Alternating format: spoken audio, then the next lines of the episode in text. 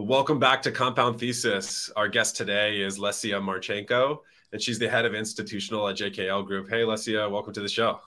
Hi, thanks so much for having me here today.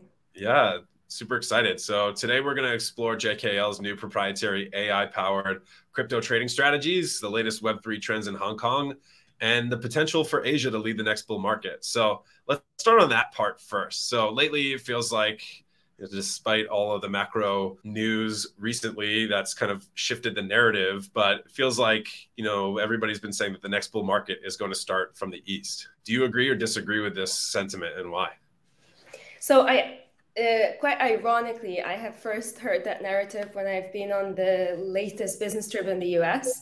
I've never had that heard that narrative before uh, here in Hong Kong.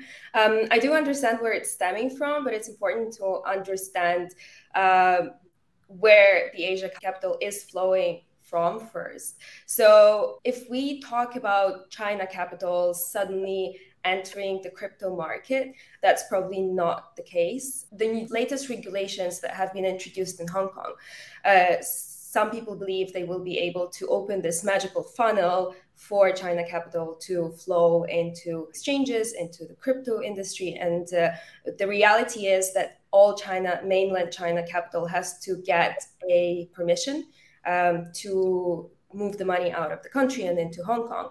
And the new Hong Kong regulation does not increase this channel in any way. So it does not broaden, widen the channel. It does not give any additional permission for mainland capital to get authorization to get moved out of uh, the country. What regulation is important for is for giving more trust uh, to users in using these virtual asset trading platforms. However, the regulation did exist in Hong Kong. All the crypto regulation in Hong Kong has existed. So uh, we actually have already two firms that are fully licensed by the SFC, the Hong Kong Financial Regulation, that is OSL.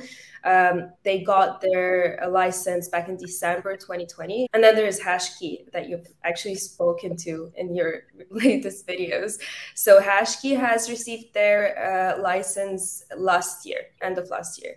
Um, this is a license for virtual asset service platforms and is regulated under Type 1 and uh, Type 7, if I'm not mistaken. So the broker uh, dealing in securities um, license and the automated trading services license. So just that already shows us that regulation did exist. Those users, those players that wanted to be regulated, they did have uh, channels to get regulated in Hong Kong even before this latest um, regulation was introduced.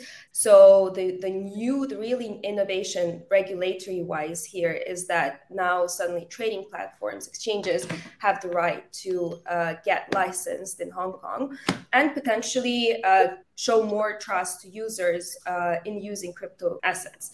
Will this open? Will it? Will this unlock a new inflow of capital into the crypto space? Probably not as much as we would want to see because people who are trading on crypto exchanges are already crypto people. They, mm-hmm. they are already deploying their capital into crypto.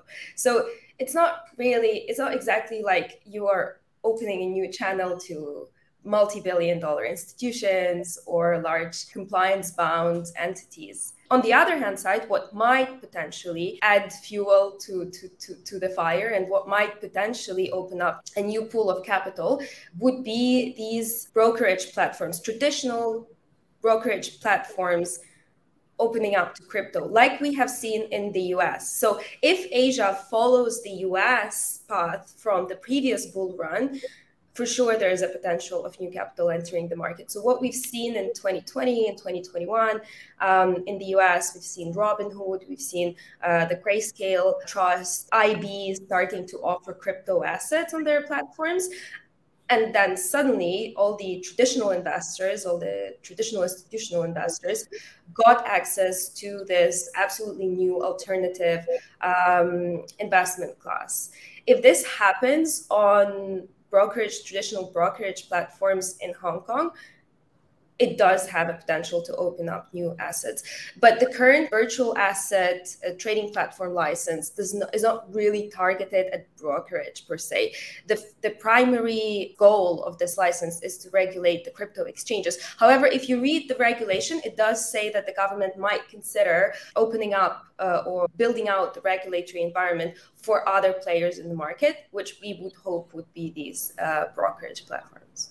Well, it's positive, I guess, to see you know engagement from the regulators and providing some clarity. Absolutely. Um, whether it's you know going to unlock a tremendous amount of capital at this stage is remains to be seen, at least from your your point of view, um, which is definitely helpful to better understand. But like you mentioned, you know, Fidelity's new digital asset trading uh, business actually launched uh, kind of in stealth a little bit over the last few weeks, and now if you go onto your brokerage account, you can buy uh, Bitcoin and Ethereum uh, through that platform. And so those types of venues will certainly unlock a lot of adoption here in the US. But the fact that um, there's lacking regulation, I think, keeps people on the sidelines from building those types of channels. Uh, versus in Hong Kong, it seems like there's more clarity that's being developed and more interaction with the regulators um, that will hopefully you know create new channels of opportunity which will then unlock and, and to your point you know those institutions that have already found this asset class interesting have been able to register and or get exposure to this this space. But there's more that has to be developed in order to unlock traditional pools of capital to allocate towards this. Absolutely. And, and just to build on that just to add one more phrase to this topic it also comes at a time when us is massively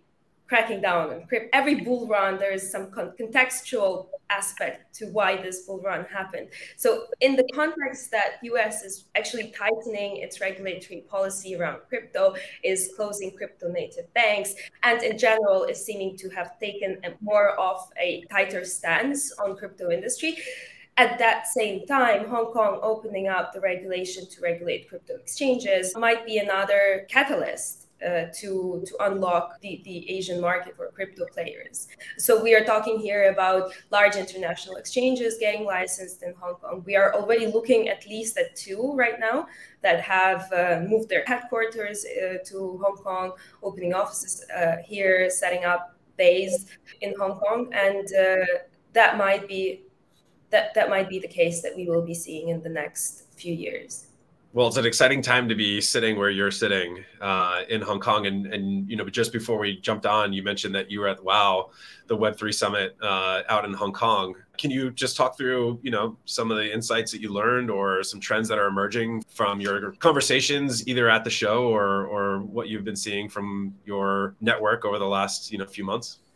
Absolutely. I really love attending these large international conferences within crypto because you do get to learn a lot. So the WOW Summit was, I, I, was amazed at the number of international participants that flew into Hong Kong for the summit. I think Hong Kong is a beautiful, sweet spot where capital and projects are, um, where you can find both uh, unlike some conferences where it's mostly either projects looking for capital, you know, or more like industry specific, like mining specific conferences or NFT specific conferences. Here you have the golden mix.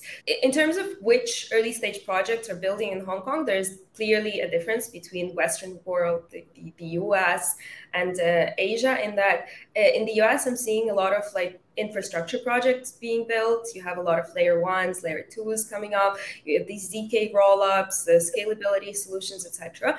Um, in Hong Kong, we have a lot of those projects as well, but I think the space generally is dominated by interactive platforms, so Web3 social platforms, Web3 gaming platforms. So there's a lot of tokenization projects as well that I have spoken to, and. Uh, you know how each conference there's a dominating number of projects that show you that the space is changing? For me that was tokenization projects.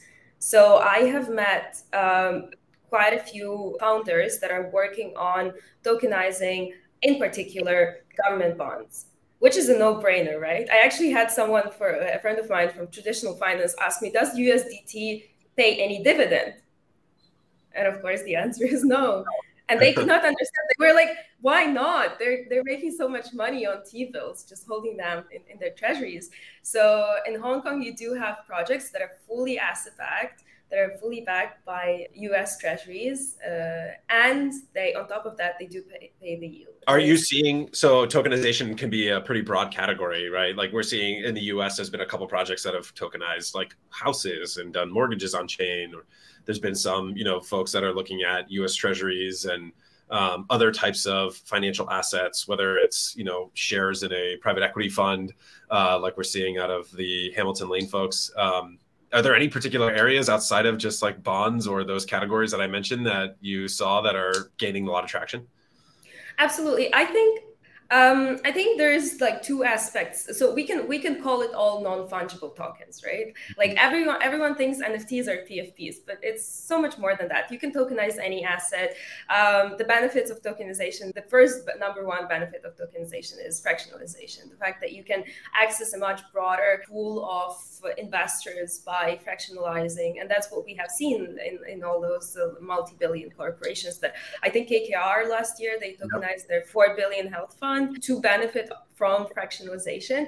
I have seen a few uh, real estate uh, tokenization projects here in Hong Kong. Uh, there's also a lot of platforms that are being built to service this tokenized future, right? So um, the, the, the thought process behind this is that World Economic Forum, for example, there is a quote um, that they, they're projecting that up to 10% of global GDP will be tokenized by 2030, which I personally think is a little bit is a little bit inflated as a figure, uh, but it's not only tokenization projects that will be spanning out. It's also projects that are servicing this tokenized future. So you will need to build, like you mentioned, mortgages, right? You will need to build, more, provide mortgages for these tokenized assets. You will need to provide fractionalization markets for these tokenized assets. You will need to build a whole, like tokenized assets are virtual assets that have a value assigned to them. So why not develop a derivatives market around them?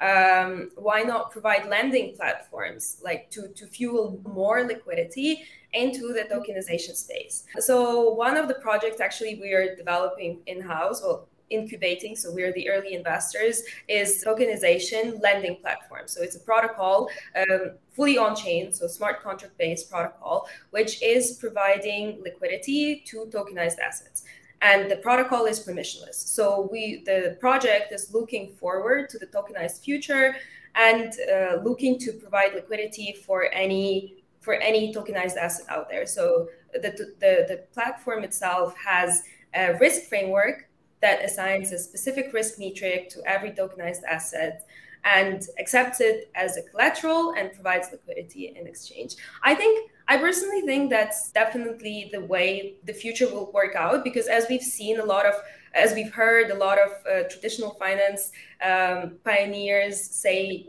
blockchain not crypto which mm-hmm. obviously is i personally do not agree with that phrase and i think the crypto community generally quite dislikes the phrase but the idea of the phrase is also that blockchain just makes so much sense and it's the technology that's here to stay and tokenized future is actually more blockchain not crypto. So I know we just kind of jumped into what's going on in Asia, but we haven't we haven't kind of talked about a little bit of background on JKL and yourself. So you, you've got an interesting path uh, from some of the largest global brands like LVMH, if not the biggest global brand out there prior to joining JKL. Like what made you switch into Web3 in the digital asset space? And can you give a little bit of background on JKL Group?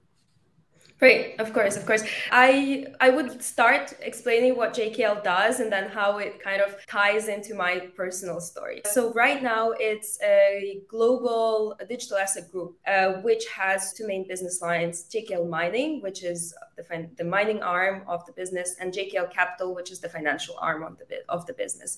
So on JKL Mining is quite a recent business. It has been launched in June 2021, uh, pretty much after China cracked down on mining we started exploring ways to get into to relocate Asian miners into the US, but also just started looking at the space uh, more for for ourselves for our own benefit. On the JKL Capital side, we have asset management business which does quant trading.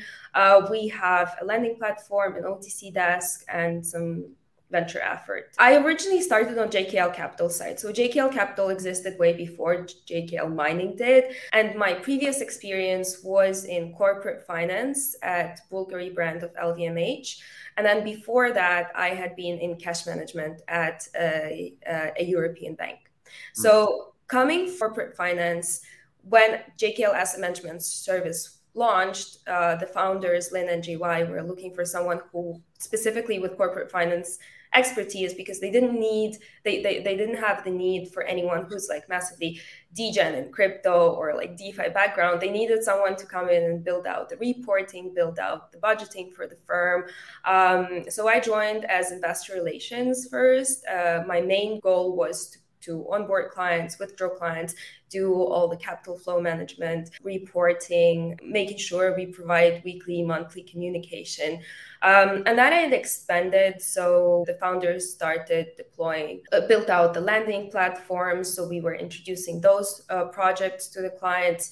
Um, built out the venture effort, which is all fully proprietary. So uh, talking to early stage projects, uh, helping find the deal flow, sourcing these projects. Since I had started at the firm and what I do today, uh, the, the, the, primary tasks have been very dynamic and are completely different to, to what it was in the beginning. At the same time, I, I would never have it the other way. At this time, every time there's a new project, so like for example, recently we have been setting up a mining fund which mm-hmm. is pretty much a low hanging fruit for us, given that we have the mining and capital business just merged two together. And, and with it comes the requirements to build out the valuation, again, like from the expertise that comes in from my previous roles. So building out the valuations for this mining business, budgeting exercise, the reporting to the LPs. It, it, it was quite a natural flow, I would say, even though just looking at the background, it might not seem so yeah, every business needs some standard FP&A work, um, but it's good that you wore many different hats, and that's typically the case in a fast-moving business like we're both in. Um, so that's interesting. So can you let's go dive into the uh, the asset management side a little bit. So you know, can you talk a little bit uh, about how you guys you know manage capital on that front and the types of investors that you work with? Sure, sure. So uh, our main investors historically have been family offices and high net worth individuals. That's what we focus on. In the recent years, we've also seen an inflow of capital from crypto native firms or those firms that offer some kind of uh, staking yield to their client. This is due to the nature of our strategies. One is market neutral arbitrage. The other directional strategy, uh, our directional strategies has actually quite uh, tight stop loss limits. The stop loss is uh, the maximum stop loss of our directional strategy is 15%, and we're targeting a 15% uh, annualized return. So uh, it's it's not exactly those all in highly leveraged strategies. We, we do not deploy leverage on either of strategies. Hence our base, which is quite risk averse and returns. Yeah. traditional, exactly, looking for sustainable returns. And this is also where mining actually ties in because on the mining end, we we found this amazing asset class which works well for risk averse investors who want to have a foot in the door who want to have some exposure to crypto but do not want to have direct exposure to the volatility uh, in the crypto space.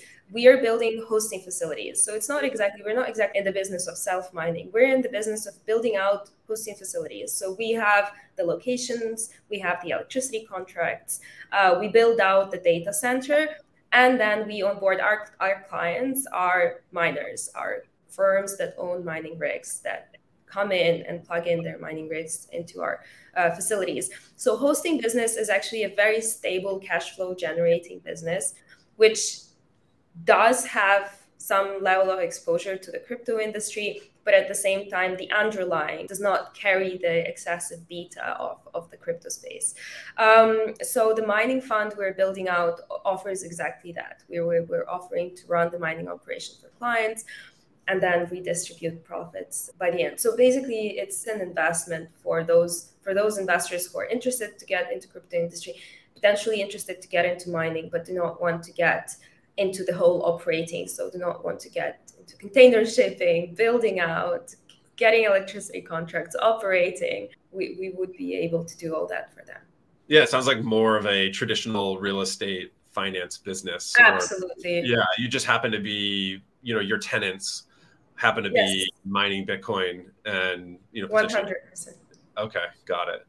But there's certainly a lot of operational overhead that comes in, comes with that, and a lot of scale that you can probably bring to the table, which allows your tenants or you know your your clients that are operating in your facilities to lean on you know the capacity and the expertise that you guys bring to the table. Is that right?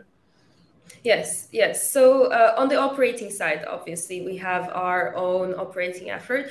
Uh, some clients, some clients actually, interestingly, some clients prefer to bring in their own operating teams. Mm. Uh, but in general, it's our operating teams that are doing the maintenance, the operation of the machines. So in reality, it is like real estate or data center building, just with a better right.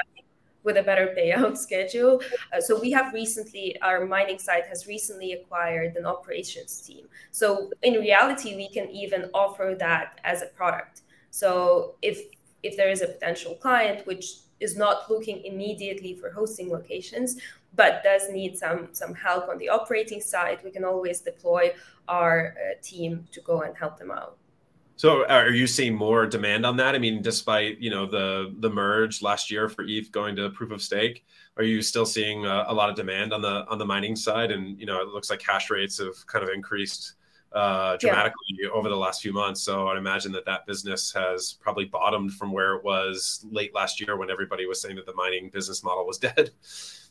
It has. So late last year, because of all the Chapter 11s we've seen in the mining space, and uh, that comes naturally with fundraising at the bull at the at the peak.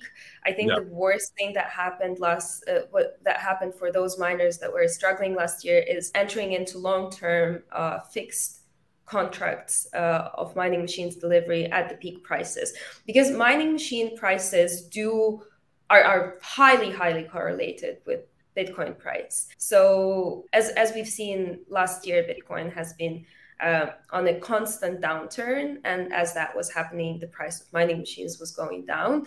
However, a lot of those a lot of those miners have that we had seen struggle last year had entered into hardware delivery contracts at the peak prices.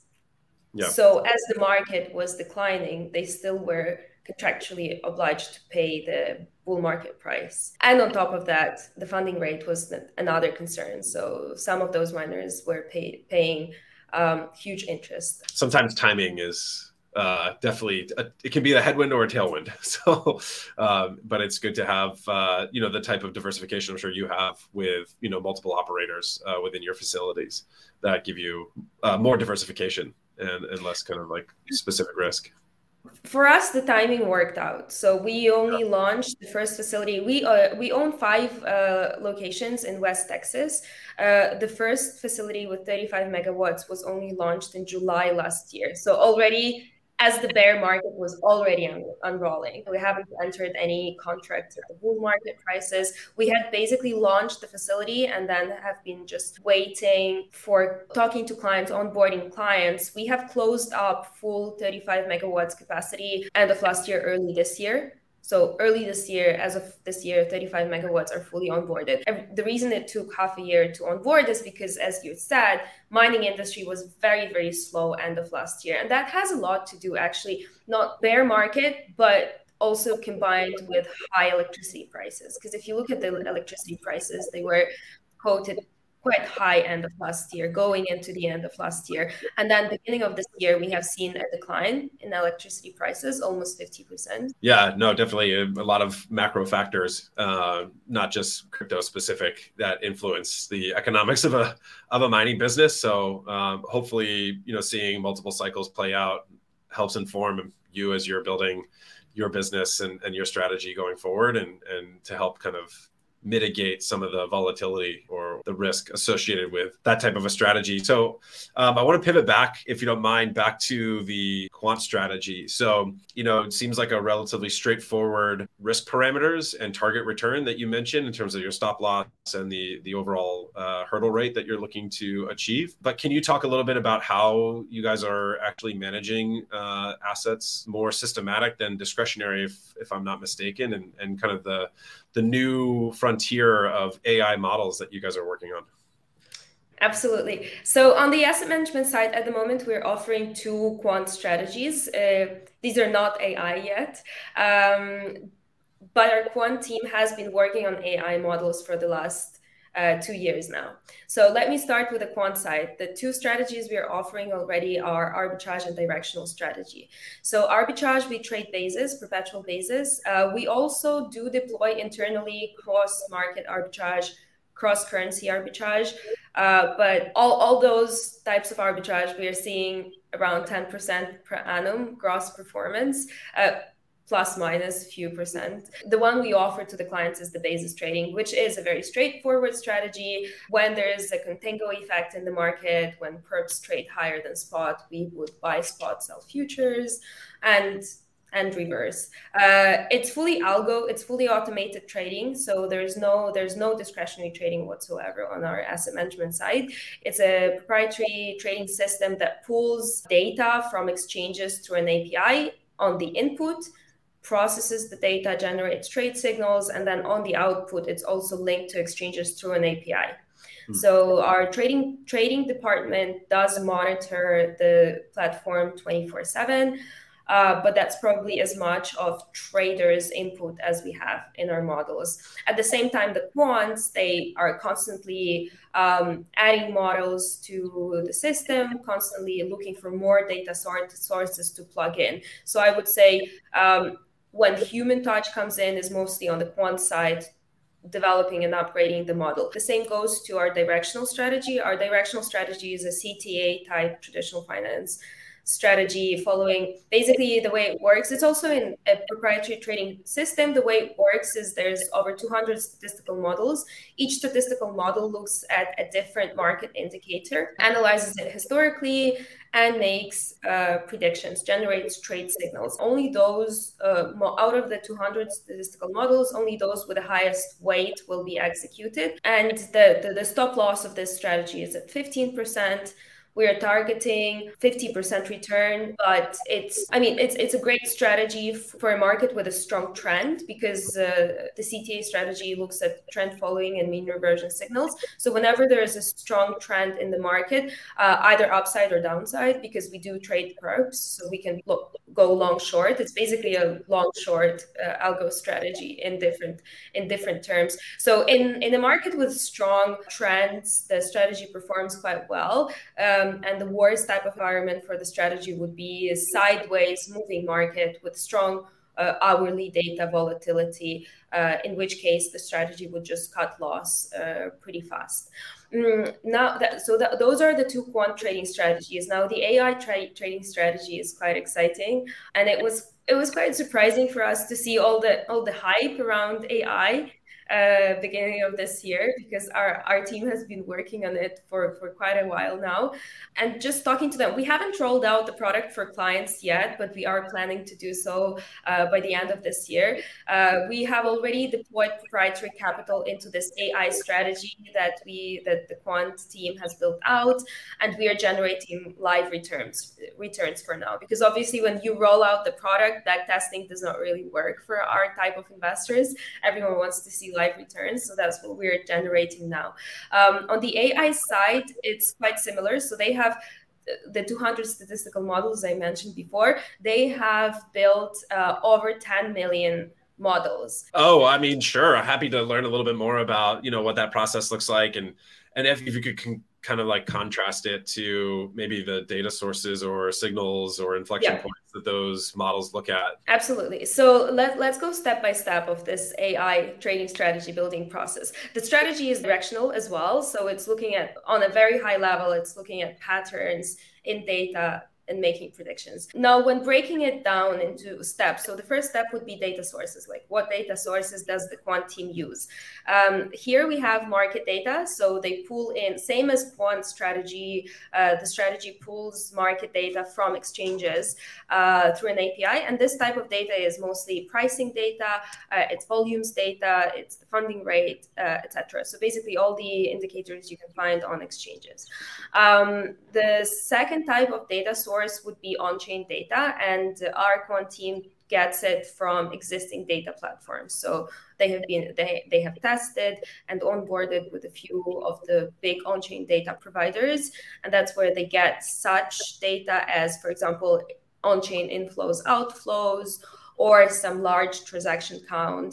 Um, if you open any of those data platforms, you, you would see the on-chain and indicators. They all go for good use to add to the AI strategy. Um, and then the final source of data would be sentiment data. So sentiment data, um, depending, on some providers build it out themselves, code it down themselves. Some providers um, just uh, get information from other data platforms. It could be existing data platforms as, uh, as well. and basically, all of those are looking at social platforms, at Twitter, at Reddit, at Discord, uh, searching by a specific uh, indicator. So if you're looking at a specific coin sentiment, it would be looking at all the tweets or all the all the posts containing that particular crypto coin and um, assigning some negative or positive parameters to some words that might be potentially in that embedded in that tweet and then deriving the general sentiment around that coin Oh, awesome.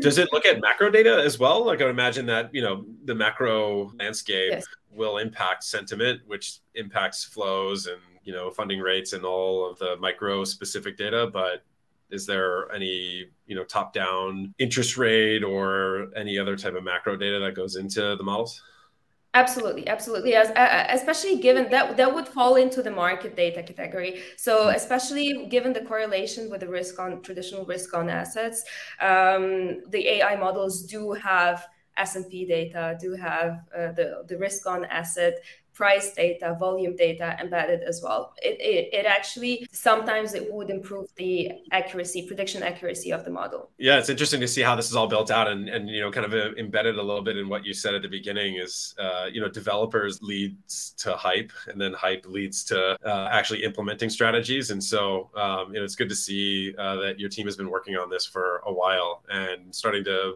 produce returns in the in in live you know production environments to then show to investors to hopefully unlock you know additional opportunities for your current and potentially new LPs as well. Absolutely, absolutely. Even though I, th- I guess my point would be that even though we've only heard the hype beginning of this year, teams have been working on it for, for years and years and there are some teams that are rolling out amazing products like even even the chat gpt and uh, and and the Midjourneys of the world. They didn't only come out beginning of this year. There have been teams that had been working on it for years now. And the, the, the interesting thing with ai the way the way the strategies make prediction just just to wrap up my story the, the way they make predictions is different from the quant uh, strategies. So there there are two considerations. One is learning from the future. And actually, this was the concept that when I was talking to our quants, I found it quite interesting. The second part would be learning from an expert. So there's two ways. One is plugging in data into an, an AI, and then AI at a particular point in time, say January 1, 2019, it would make a prediction. And then it looks at a specific timeline later, so looks one week later, and learns where its prediction was correct. So that is the concept of learning from the future. Um, and another concept would be learning from an ex. And that is actually where discretionary trading might potentially tie in. So if you have a, genius trader, human trader, you might embed his decisions into the AI, in which case AI would try to beat him. So AI would first, given a specific, given a certain amount of data is provided, um, the AI would try to understand how that particular trader, how that particular expert made his decision, and then try to reverse engineer it and embed it in its own decision making process. That's interesting. Yeah, I mean, and the beauty of you know some of the on-chain data providers that you mentioned tag you know large whale accounts and so being able to follow and predict uh, those types of strategies from an AI perspective um, and unpacking, you know, what worked and what didn't, and following those, I'm sure is tremendously valuable for uh, creating the models themselves. It's being able to actually track the flows of individual accounts and you know find ways to beat and or mimic you know those types of strategies so the ai would make the decision in the end right if it finds that it's um, specific data indicators might either improve or actually decrease the accuracy of prediction. So if the AI sees that particular inflow outflow data or particular uh, transaction count data uh, improves the strategy, it would deploy those. So like I mentioned before, the number I mentioned before that 10 million models developed, think of them as uh, 10 million employees Mm-hmm. that, that's a bit difficult to think of. But some of them will be better performers, some of them will be worse performers. So the pool that we are using for, for the actual strategy that is running capital um, is only a few hundreds. So out of the 10 million models, it's only a few hundred actually contributing to decision making. So the pool is actually much more limited than the whole universe of tested models. And basically, that's what our quant uh, team does.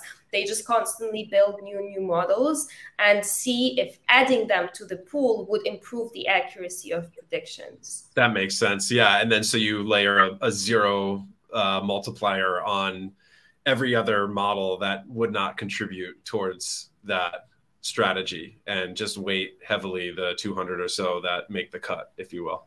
So, very interesting. Well, I appreciate you taking some time to walk us through all that JKL is up to. Uh, it sounds like quite a diverse portfolio from mining to venture to quant and AI strategies. So a lot that you offer to your investors. Um, any any other takeaways or closing thoughts before we let you go? Yeah, I guess I guess just just from the general sentiment right now, everyone is looking forward to the next bull run. There are some macro, uh, like you, you mentioned, there are some macro indicators that are impacting the defrost in the mining industry, like the uh, decreasing electricity prices. But at the same time, we we all know that there is the halving cycle. Uh, previously, uh, the problem is that the, the historical data is not enough. We've only seen three uh, hmm. halving cycles so far that did coincide with bull runs does not necessarily mean that the next one will do so but there is a general sentiment that 2024 will be uh, a big year and everyone all the builders all the founders we're talking to are are working towards it trying to predict what will be the next trends because the previous bull markets we have seen particular trend dominating the bull run whether it was nfts whether it was gamefi uh, right now the question is whether it will be tokenization because um, tokenization and specifically uh, liquidity providing for tokenized assets might unlock new capital.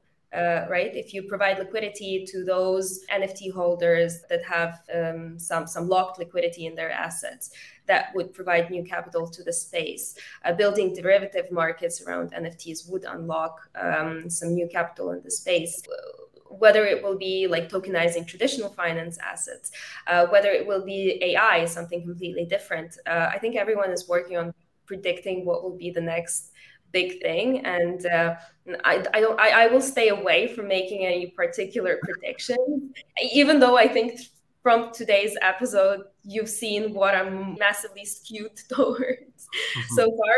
Um, but I think, yeah, I think the next year is going to be uh, very dynamic, uh, interesting to watch in the in the crypto space, and uh, let's hope that macro improves because for crypto to uh, really unlock its potential, uh, obviously we have to see some macro improvements as well.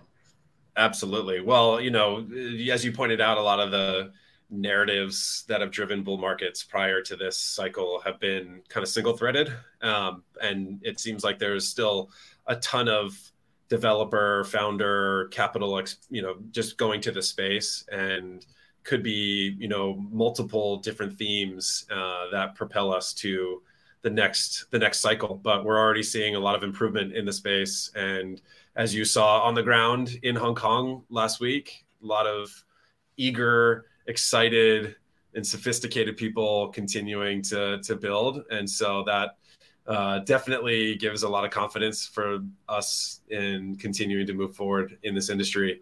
And for all the listeners out there, we really appreciate everybody tuning in. Uh, listen and subscribe to Compound Thesis on YouTube, Apple, or Spotify, and you can find all of our episodes on YouTube.com/slash at Compound Labs. Um, Alessia, if people want to get in touch with you, how can they reach out?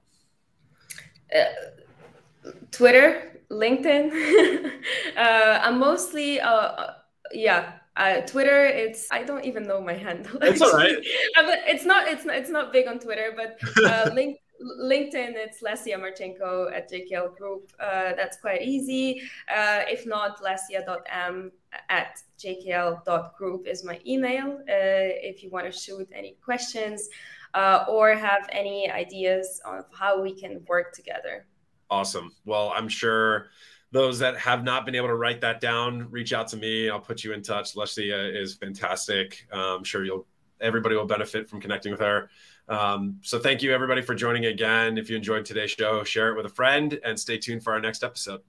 Thanks again, Lesia. Thank you. Thank you.